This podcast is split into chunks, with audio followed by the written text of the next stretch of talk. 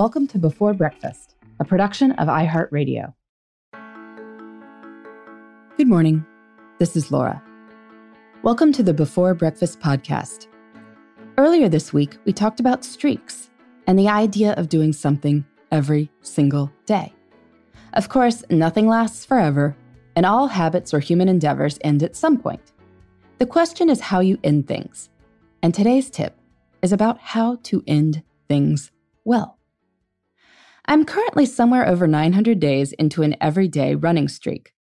I've run at least a mile a day every day since December 24, 2016. I'll knock on wood here and say that I've been lucky to have no serious injuries, though I definitely practice some injury prevention strategies to ward those off.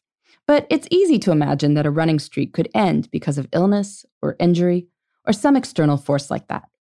I'd like to think I'd make my peace with the idea, but it's hard to know.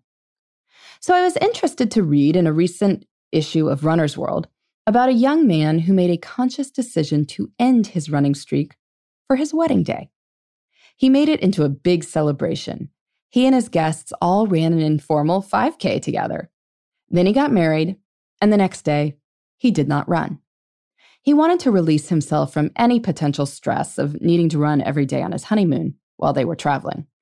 While his new wife was perfectly happy with his running, it also made sense to take a big life change and use it to consciously reevaluate his schedule. I really like this idea of a conscious ending. In life, we often pay more attention to how things begin versus how they end. We subscribe to things that are on auto renewal and pay for them for years. We sign up for a retailer's website and continue to get their emails long after we've ceased to care. We schedule recurring team meetings without asking whether we actually intend to continue these on Tuesdays until the end of time. Most likely, we don't. Indeed, we do know that there will come a Tuesday without that staff meeting. The question is how it happens. I've been pondering this with my running streak. One option I've thought about is going to a thousand days and then stopping.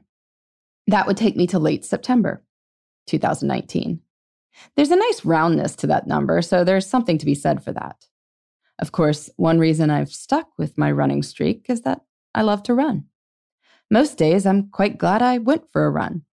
So it's quite possible that I'd decide to end my streak, but then wake up on the next late September morning with the early fall sunlight dappling through the trees and the just cooler temperatures beckoning to me. And I'd think, you know, I'd really like to go for a run. So we shall see. But as with athletes retiring on top of their games, it's often wiser to end things on your terms rather than because circumstances force an end upon you.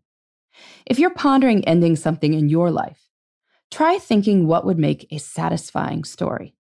For me, a thousand days feels pretty satisfying. Not many people can say they've run for a thousand days straight. For the young man who stopped running for his wedding, it was about acknowledging a new chapter of his life. You can also mark the occasion in some way. The groom ran a 5K with his wedding guests.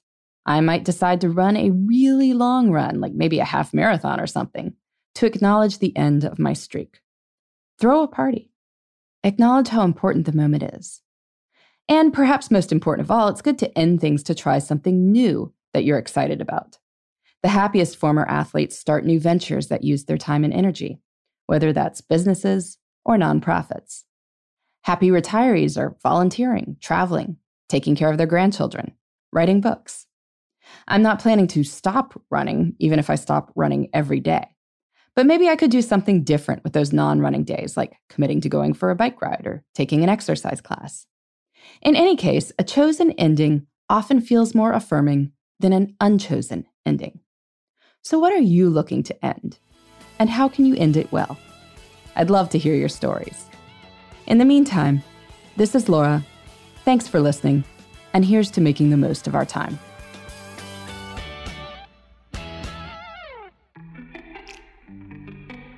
Hey, everybody. I'd love to hear from you. You can send me your tips, your questions, or anything else. Just connect with me on Twitter, Facebook, and Instagram at Before Breakfast Pod. That's B E, the number four, then breakfast, P O D. You can also shoot me an email at beforebreakfastpodcast at iheartmedia.com. That before breakfast is spelled out with all the letters. Thanks so much. I look forward to staying in touch.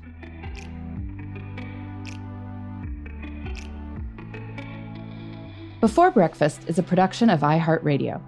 For more podcasts from iHeartRadio, visit the iHeartRadio app, Apple Podcasts, or wherever you listen to your favorite shows.